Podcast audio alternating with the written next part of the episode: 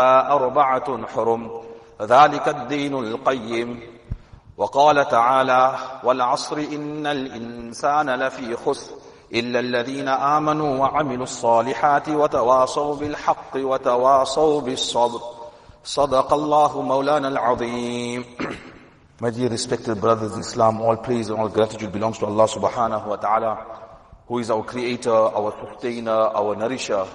And greetings and salutations upon our noble master, Nabi Muhammad Mustafa, sallallahu alayhi wa sallam.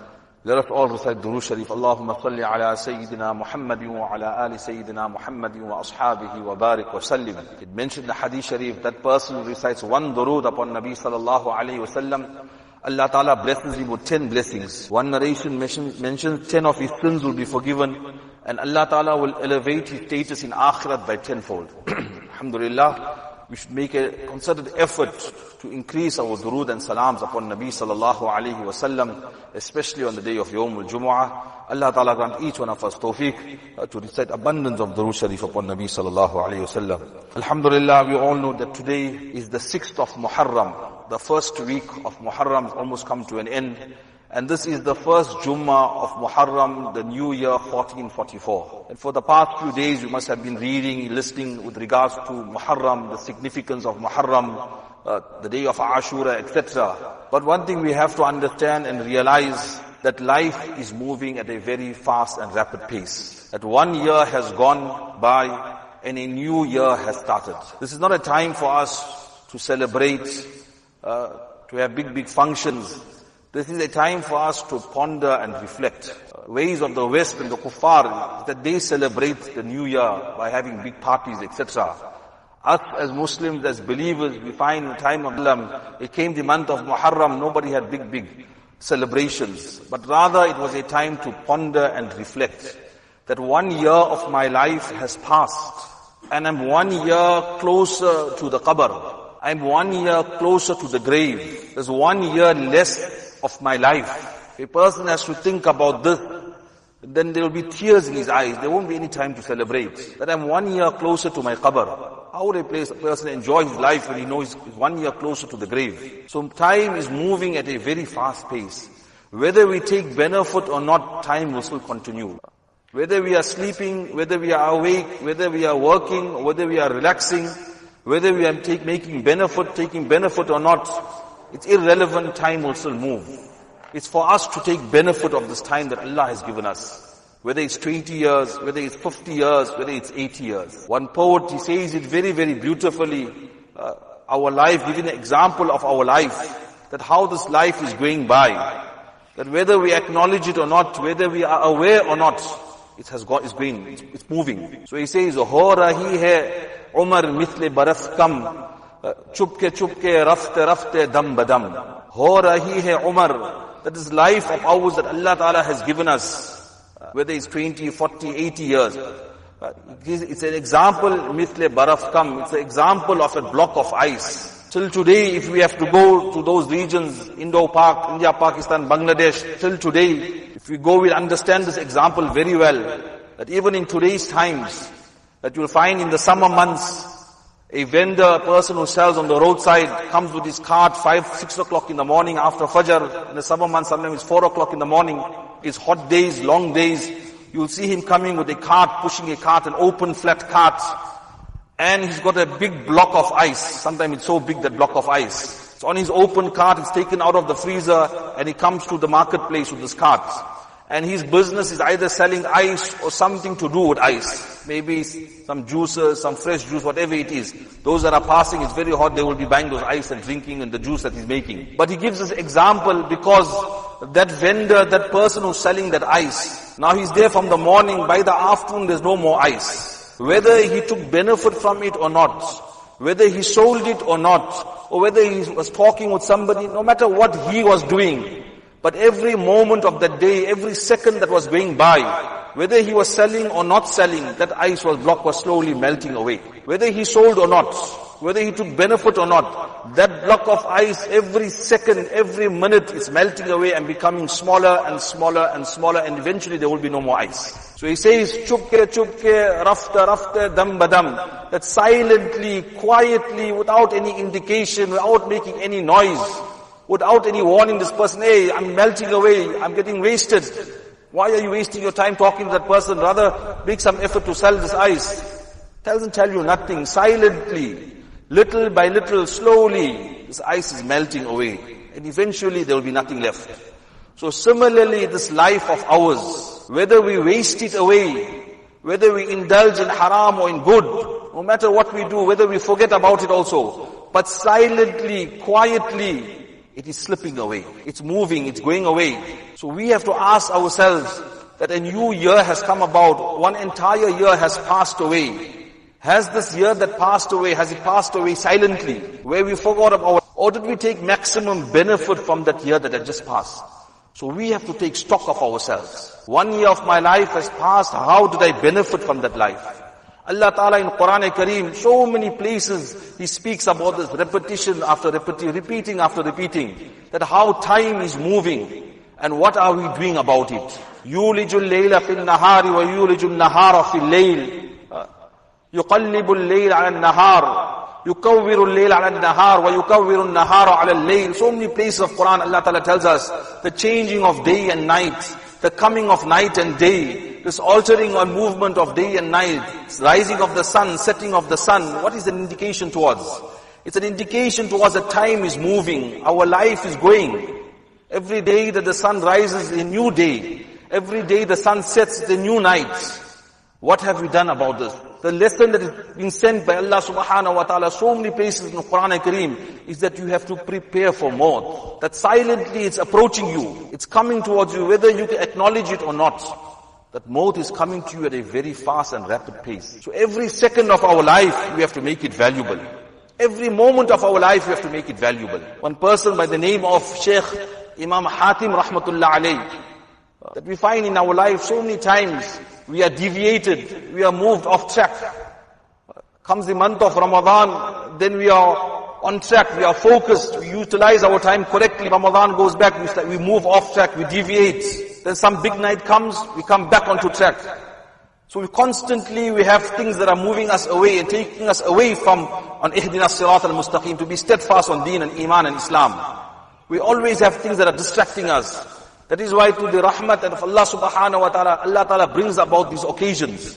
Whether it's the day of Ashura, whether it's the night of Qadr, the month of Ramadan, to bring us back because we deviate, we lose focus. So this person, Sheikh Imam Hatim rahmatullah alayh, a person whose life if we have to read, read about, we will envy his life. But what a life did he live, a life of piety, a life of steadfastness, that his entire life, he stayed on that straight path. He never deviated. He was steadfast on Ihdina Sirat al-Mustaqim. So towards the latter part of his life, the people asked him that how is it possible that your entire life you managed to live your life in such a manner that you are always focused, that you never deviated, you never move off track.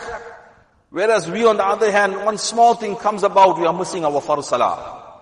Someone, wife wants to go shopping, then we compromise our farz salah. Small, small reason we compromise our fara'id. Uh, we say, no, we'll read it later. That's they asked him that how is it possible that you're steadfast on deen, on the principles of deen, that you never ever wavered and wavered and moved off track. So he explained to these people and he told them that four things I've understood and realized. And these four things always kept me focused and kept me steadfast. And then he explains these four things. That if we are conscious and we understand and realize this, that we will be remain, able to remain steadfast and we will utilize our time correctly. This time that is moving and slipping away so rapidly. So he says the first thing I've understood and realized, and which many of us are in this misunderstanding, that my rizq and my sustenance is in the control and in the hands of Allah Ta'ala. He says many a time we are mistaken by this. And we end up spending our entire life trying to chase, uh, to accumulate the wealth of this world, whereas this has already been decreed by Allah Ta'ala. This is muqaddar. That before we were even born, that our rizq and our sustenance has already been allocated by Allah Ta'ala. That no matter how much effort I will make, I will only get that which Allah has decreed for me. That nothing will miss me which was meant for me. And what was meant for me will never miss me. No matter what happens, definitely come for me. He says, when I understood this and I realized this, see, this is the mistake of many a people. When I understood and I realized this, then I was able to remain steadfast on the principles and the obedience and the itaat of Allah subhanahu wa ta'ala. Because many a times, uh, this our, our, in, in, in order to fulfill this need of ours, many a times we compromise the commands of Allah subhanahu wa ta'ala. We shift away from the obedience of Allah subhanahu wa ta'ala. Issues we find that some problems come up in our businesses with people. We are compromising. We have deviated from the Shariat. Why? Because we have this worry. Another person has opened up a business. This is competition for me.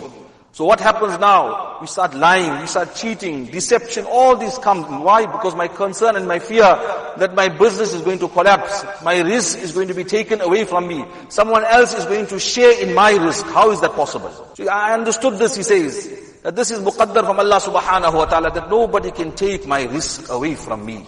No matter what happens.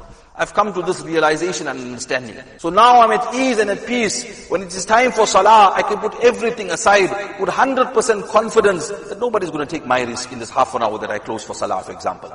Or nobody's going to take my rizq because Allah has decreed it for me. One hadith of Rasulullah sallallahu alayhi wasallam, that no person, no soul, will never die.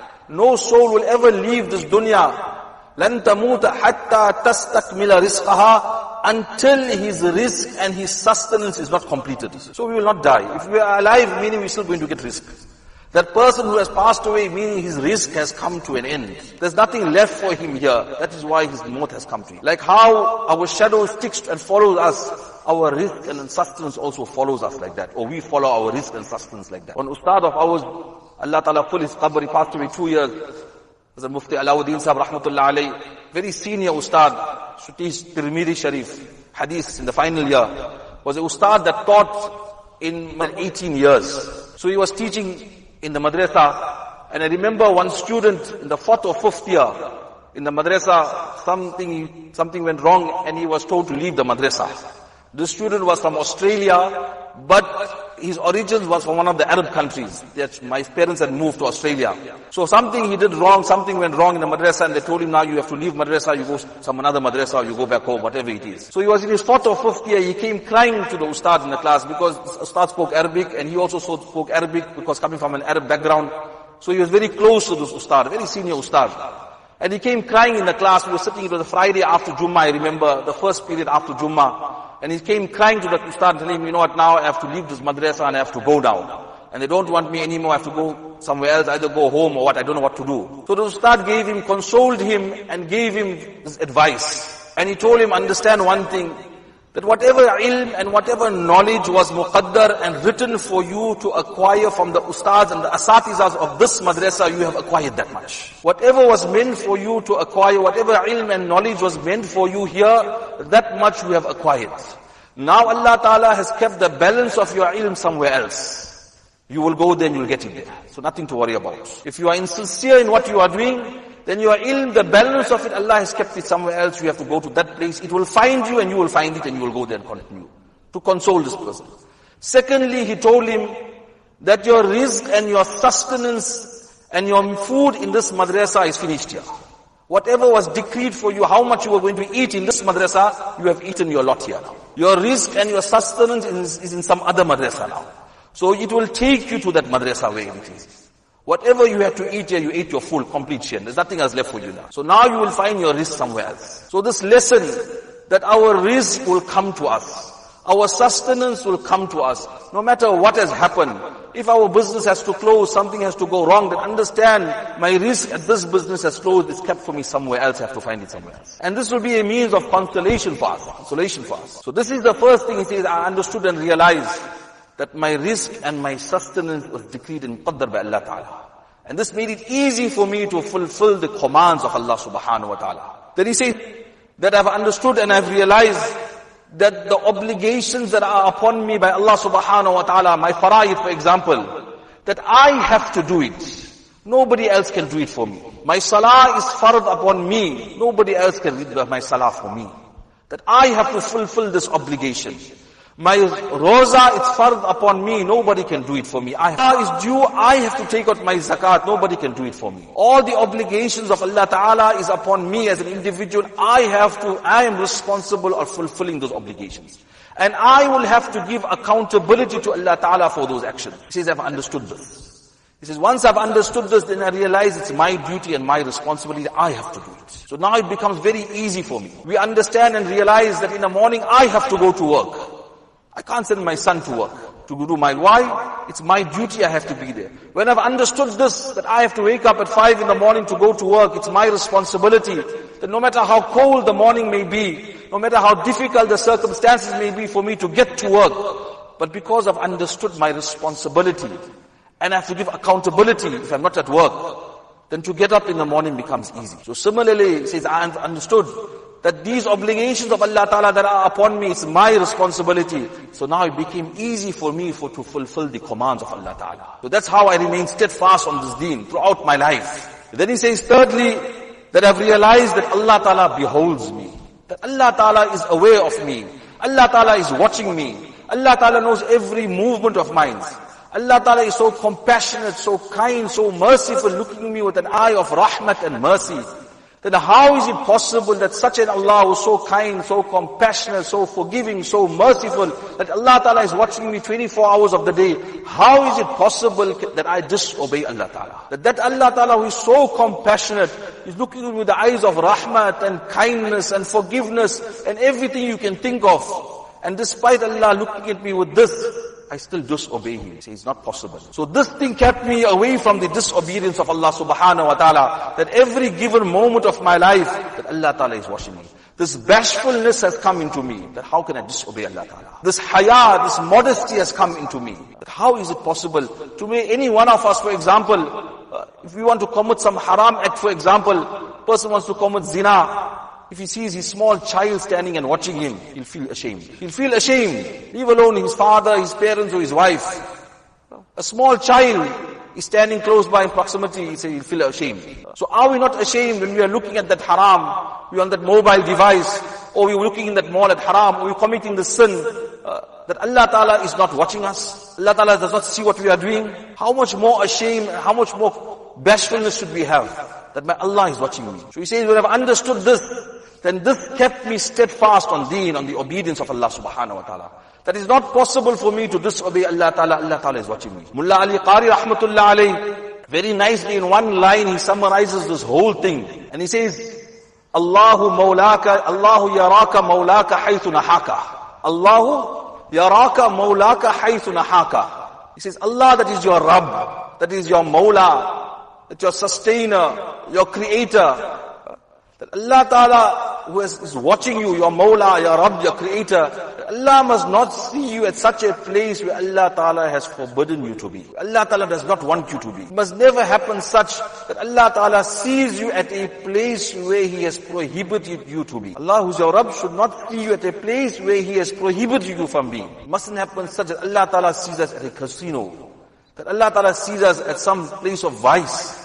Allah is watching me. So this Hatim Rahmatullah says, this is the third thing that kept me steadfast.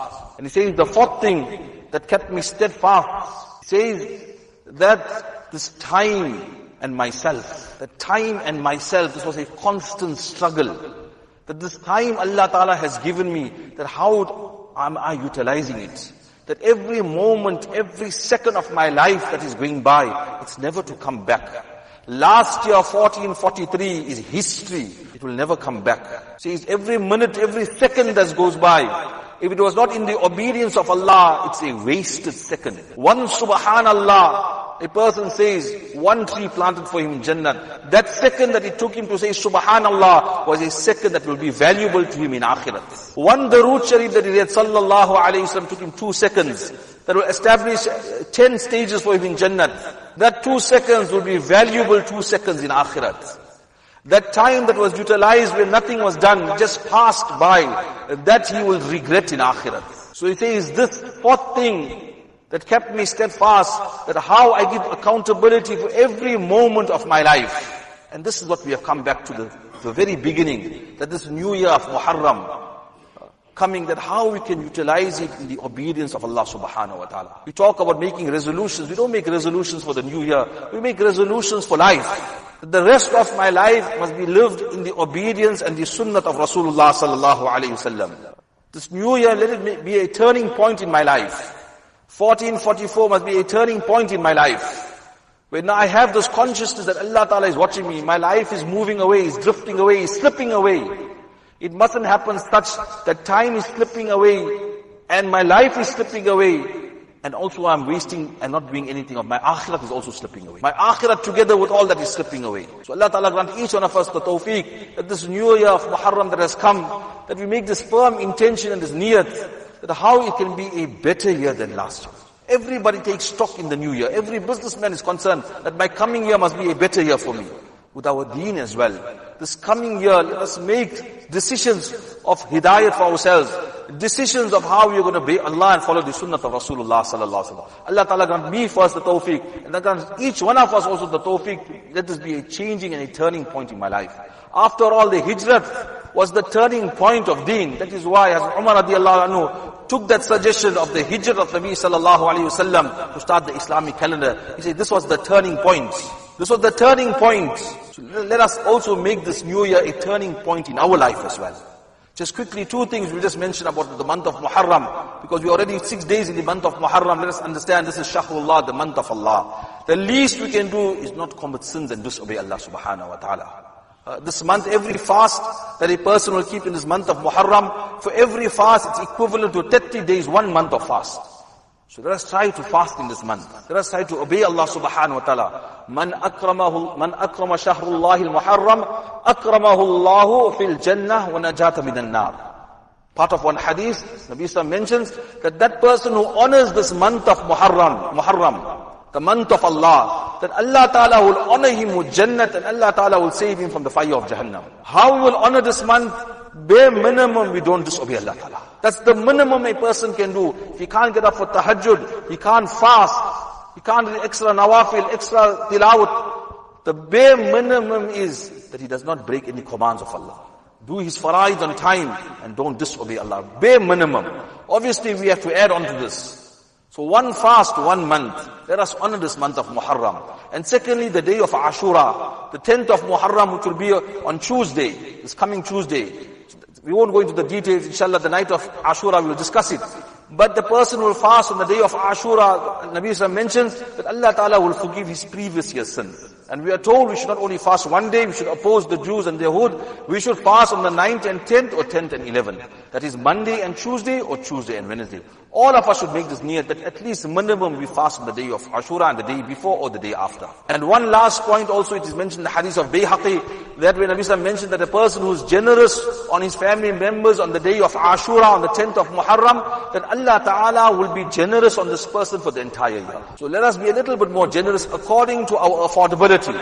What we can afford within our means, we be a little bit more generous on our family members. Even if it means cooking an extra meal or an extra dish or some sweet dish, that is also sufficient. A person does not have to put himself into expenses and buy things on loan, on credit for the day of Ashura. No. If it means now just cooking a little bit extra or cooking a sweet dish to the normal dish, this also is sufficient. But a person who will be generous to him will be generous to him on the entire year. Allah Ta'ala grant us tawfiq